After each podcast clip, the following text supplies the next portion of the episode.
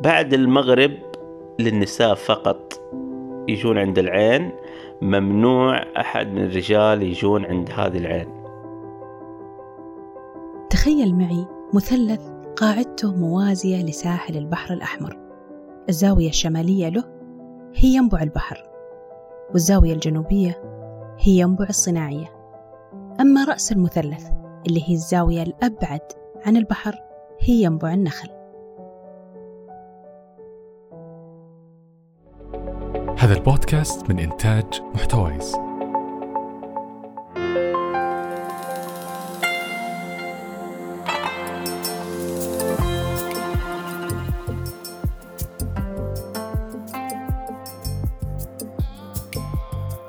أهلا وسهلا.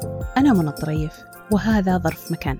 هنا بنتكلم عن الأماكن اللي زرناها والأحداث اللي مرينا فيها والقصص اللي نحلم بيوم من الأيام. إننا نرويها. هذا الموسم من ظرف مكان هو تحية إجلال وتقدير للأجداد اللي بنوا بيوتهم بأيديهم وعاشوا فيها حياتهم البسيطة وللأجيال اللي حافظوا عليها وبقت شاهد على تراثنا الجميل. إلى القرى التراثية بتكون رحلاتنا. في هذه الحلقة راح نتوجه إلى الساحل الغربي. ولؤلؤة البحر الأحمر تحديدا إلى القرى القديمة في ينبع النخل. يرافقنا في هذه الحلقة المرشد السياحي الأستاذ طلال العلوني. تقع ينبع في سهل تهامة إلى الغرب من المدينة المنورة بحوالي 200 كيلومتر. لذلك تعتبر البوابة البحرية لها. أما بالنسبة لاسمها فيذكر العلامة حمد الجاسر رحمة الله عليه في كتابه بلاد ينبع أن اسم ينبع هو بصيغة الفعل المضارع. ينبع. وسميت بهذا الاسم لكثرة ينابيعها وعيونها. ويقول أيضا أنه مؤخرا لما تذكر ينبع فالمقصود فيها ينبع الميناء أو ينبع البحر. لكن في السابق وفي كتب الجغرافيين القديمة كانت إذا ذكر اسم ينبع فيعني أنها ينبع النخل ونادرا ما ذكرت ينبع الميناء. ينبع لها شهرة كبيرة في التاريخ. حيث عرفت كميناء هام منذ عهد الإغريق لتموين السفن المارة بالبحر الأحمر كما اشتهرت بموقعها على طريق القوافل البرية المتجهة إلى الشام وقد دارت فيها غزوات عدة في عهد النبي صلى الله عليه وسلم كغزوة سرية العيس وبواط والعشيرة. وفي عهد الأمويين وحتى العهد العثماني برزت أهمية ينبع كميناء هام لمنطقة المدينة المنورة.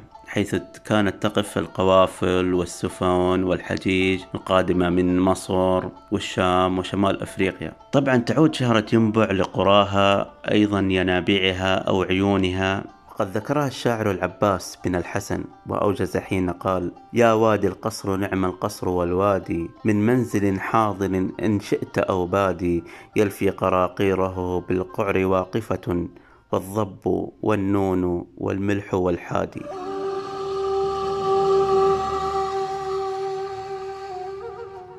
تمتد قرى ينبع من الساحل عند ميناء الجار القديم إلى الداخل عند ما يعرف بقرى مدسوس والمبارك في ينبع النخل.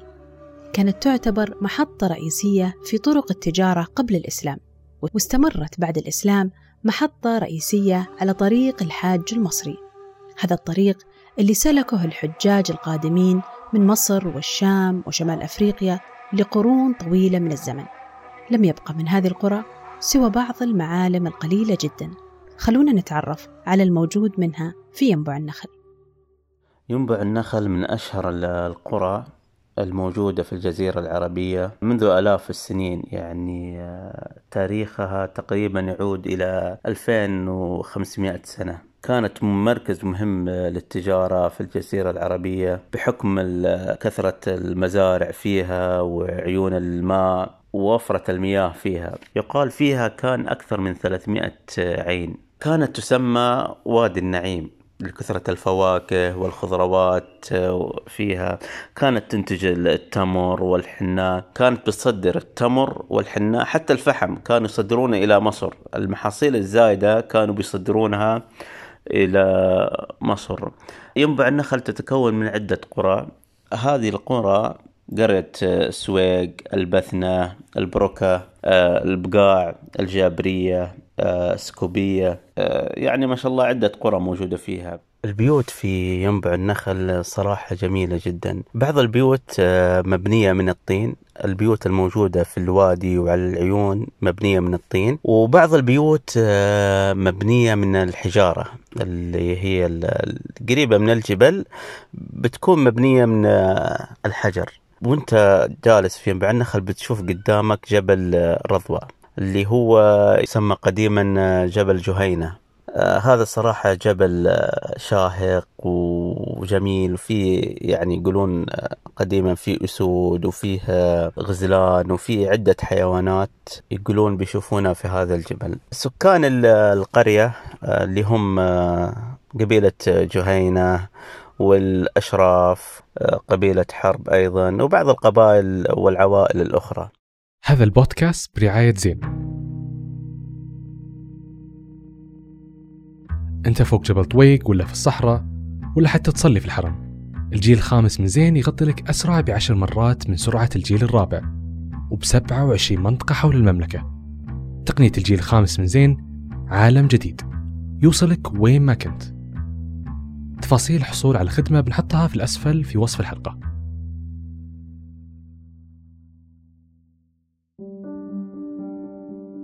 يذكر الباحث والمؤرخ عبد الإله الشريف في أحد اللقاءات معه بأننا لما نبحث عن سر الحياة في العصور الماضية وخاصة في شبه الجزيرة العربية فإنه بالتأكيد وجود المياه في المكان. وبالرغم من توفر المياه والعيون في ينبع النخل إلا أن سر بقاء الحياة فيها ما كان وجود الماء لوحده. السر كان في العدل بتوزيع هذه المياه. فكلنا نعرف أن معظم الحروب والغزوات بين القبائل في السابق كانت للسيطرة على مصادر المياه. لكن وجود نظام توزيع المياه في مجاري خاصة بها واللي يسمى بالخيوف ووجود نظام المراقبة بالأبراج والقلاع حمى ينبع النخل من النزاعات والأطماع على المياه. عن العيون والمزارع وبعض الآثار في ينبع النخل يحكي لنا أكثر الأستاذ طلال.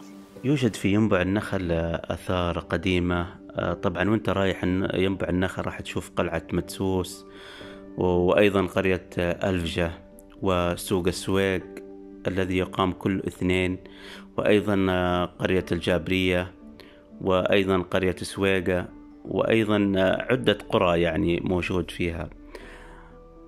طبعا آه، ينبع النخل فيها عدة عيون ومن أشهر العيون الموجود فيها آه، عين عجلان وعين الجابرية وعين آه، علي وعدة عيون أخرى.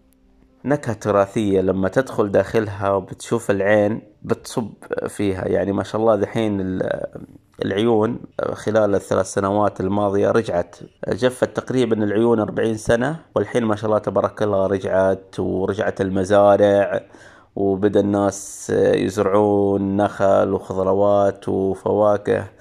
عين الفجة هذه ما شاء الله جنبها مسجد هذا المسجد مسوين جنبه ممر ماء بيمشي الماء العين من جنبك وانت تتو... تجي وتجلس وتتوضأ من ال- العين سبحان الله بطريقه احترافية. آه، يقول لي أحد السكان عين ألفجة بيقول آه، فترة المياه للرجال بتكون من آه، بعد الفجر إلى المغرب. هذا للرجال. بعد المغرب للنساء فقط. يجون عند العين. ممنوع أحد من الرجال يجون عند هذه العين. آه برضو في عين ال- الجابرية. صراحة جميلة جدا وفي برضو عين عجلان هذه ما شاء الله تبارك الله هذه صراحة كأنها نهر جاري بدأت الناس برضو تزرع حوالينها وكذا. من الأشياء اللي أروح أزورها في ينبع النخل آه، مزرعة جدتي اللي هي جدة الوالد. سبحان الله حتى المرأة يعني كانت تتملك في ذاك الوقت. ما شاء الله جدتي عندها مزرعة وعندها بيت أيضا. آه، كل هذا مكتوب آه، في أوراق موجودة. عند الوالد إنها باسمها. يعني في تلك الفترة ما يقارب 150 سنة. لك تتخيل أن المرأة لها تقدير ومكانة في ذلك الزمان ومكتوب شيء باسمها. شيء جميل فعلا يعني. التراث في ينبع النخل ما يقتصر على المباني والآثار العمرانية فقط بل أن المجتمع نفسه بممارساته هو قصة تراثية بحد ذاتها. قصة تفاعل جميلة بينه وبين الآخر من الحجيج والتجار وعابري السبيل في مختلف نواحي الحياة في الأسواق في المساجد في المجالس وغيرها من أشكال التفاعل الاجتماعي. 800 ريال 800 ريال 800 ريال 800 ريال 800 ريال 800 800 800 والسويق كان فيها سوق آه، اللي هو سوق الاثنين. السوق هذا على ما أذكر أني كنت أروح مع ال- الوالد. كانوا يتجمعون فيه بعد صلاة الفجر يعني مباشرة. يبيعون الغنم يبيعون اللي يجي يبيع سمن واللي يبيع عسل آه، واللي يبيع خضروات وفواكه جايبها من المزرعة حقته. يعني صراحة كان شيء جميل يعني فعلا. وبرضه كان في سوق الجابرية سوق الجابرية هذا بعد صلاة الفجر يوم الجمعة. سوق عبارة عن محلات مبنية من الطين. وجذوع النخل وأيضا سعف النخيل. كانت في محلات وأيضا حتى من الآثار الموجودة للحين موجود السوق. ومن الآثار الموجودة في السوق مسجد قديم مطل أيضا على مزارع. وأيضا كان في صيدلية أو يسموه إنه طبيب شعبي. وكان في برضو بعض الأماكن اللي شفتها مقهى كانوا يقدمون فيها الشاهي والقهوة. وفيه أيضا شفت آه، ماء السبيل. كان الماء هذا السبيل بيحطون فيه ال- الماء واللي جاي عطشان يعني يشرب. الجميل في هذه القرية بعض المأكولات الشعبية اللي منها القرص أو الفطير بالمعنى أو, أو الزراعية. آه، لها نكهة خاصة الزراعية صراحة. تزرع آه، في قريبة من ينبع النخل. آه، أيضا من الأكلات الشعبية ال- الموجودة في آه، في ينبع النخل المرقوق والجريش وغيره يعني والفطير بالسمين وأيضا المعدوس اللي هو عبارة عن سمك مجفف آه، ورز بعدس. هذا يسمونه المعدوس.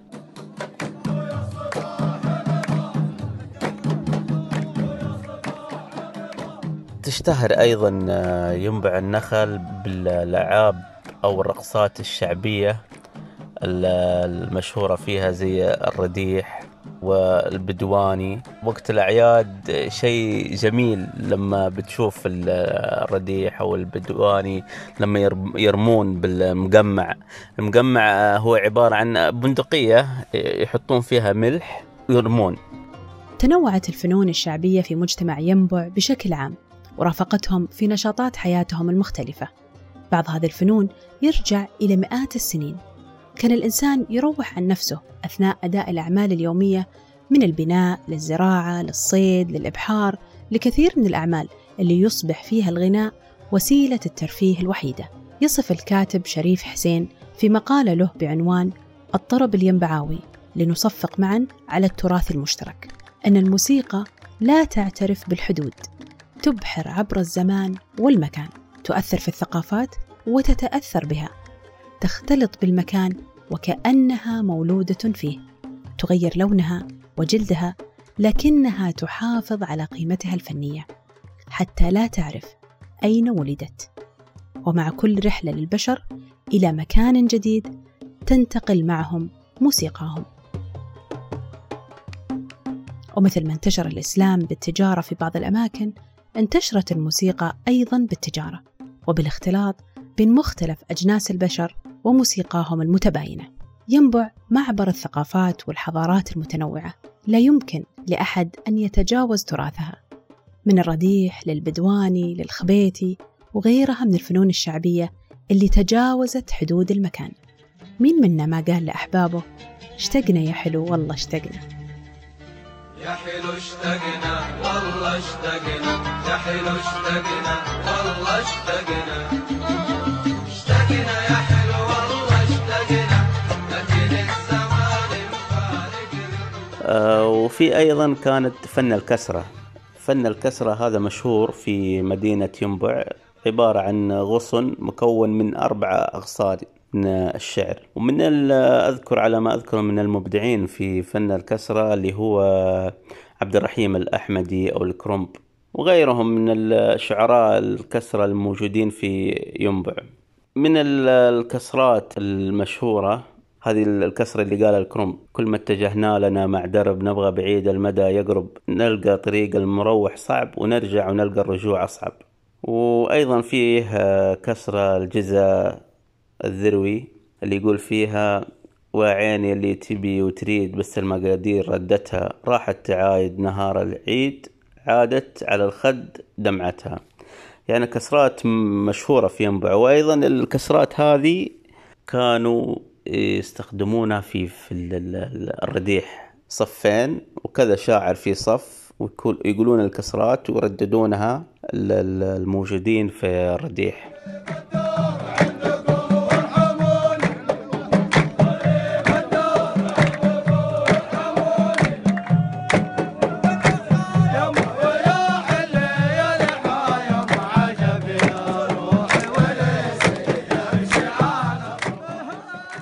طبعا كان هناك عادة أو موروث عريق شعبي موجود في ينبع النخل وهي التسنيدة.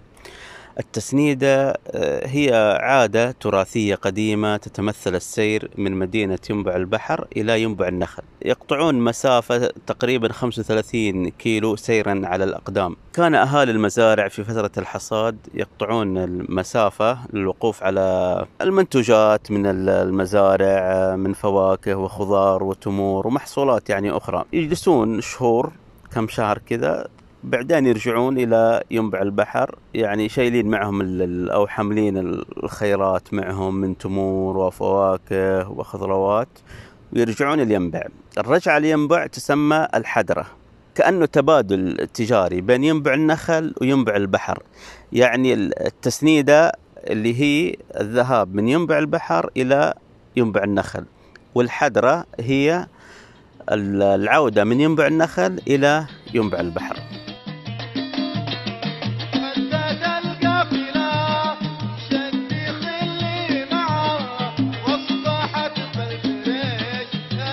التسنيدة والحدرة هي نموذج للموروث المستمر ومحافظة أهالي الينبعين النخل والبحر على هذه العلاقة المتبادلة بينهم جعلهم يستمرون حتى هذا اليوم بممارستها. اليوم التسنيدة هي ماراثون سنوي تشارك فيه مختلف فئات المجتمع مشيا على الأقدام. تسنيدة للرجال، تسنيدة للنساء، وثالثة للأطفال. البعض ما زال يمشيها كما كانت، يقطع مسافة الحدرة محملا الجمال بالمحاصيل. ويحتفل الجميع في المنطقة التاريخية نقطة وصول القوافل إلى البحر. وبوصولنا إلى ينبع البحر راح نلاقي الكثير من المواقع التاريخية المهيئة للزيارة واللي تعكس روح ينبع وأصالتها. ينبع كميناء يعود تاريخها إلى الدولة الأيوبية اللي أنشأت هذا الميناء في قرابة العام 612 للهجرة. خلونا نتعرف أكثر على هذه المنطقة.